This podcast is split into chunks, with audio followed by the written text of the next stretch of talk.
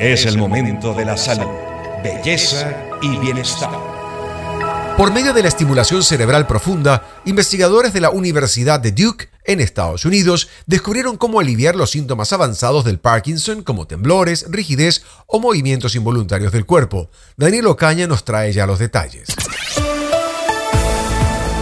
Los síntomas más intensos del Parkinson podrían verse reducidos tras un descubrimiento por parte de los investigadores de la Universidad de Duke recientemente publicado en la revista Brain, y es que por medio de un dispositivo de autoajuste, los médicos podrán dirigir un tratamiento con electrodos a estructuras específicas del cerebro que administrando pulsos eléctricos calman los temblores, rigidez y demás movimientos involuntarios que presenta esta enfermedad. La autora principal del estudio, Dennis Turner, explicó que la estimulación actúa sobre dos regiones cerebrales, el núcleo subtalámico y el globo pálido, esto para ayudar a reducir las dosis de medicamentos y sus efectos secundarios. La estimulación cerebral no es un tratamiento nuevo, pues en su forma tradicional el médico establece parámetros para los pulsos eléctricos que van al cerebro, aunque la efectividad depende de la respuesta del paciente. En cambio, en esta investigación se incluye la estimulación adaptativa, que frecuentemente monitorea la actividad cerebral de la persona para así ajustar su tratamiento y aliviar los síntomas a lo largo del día.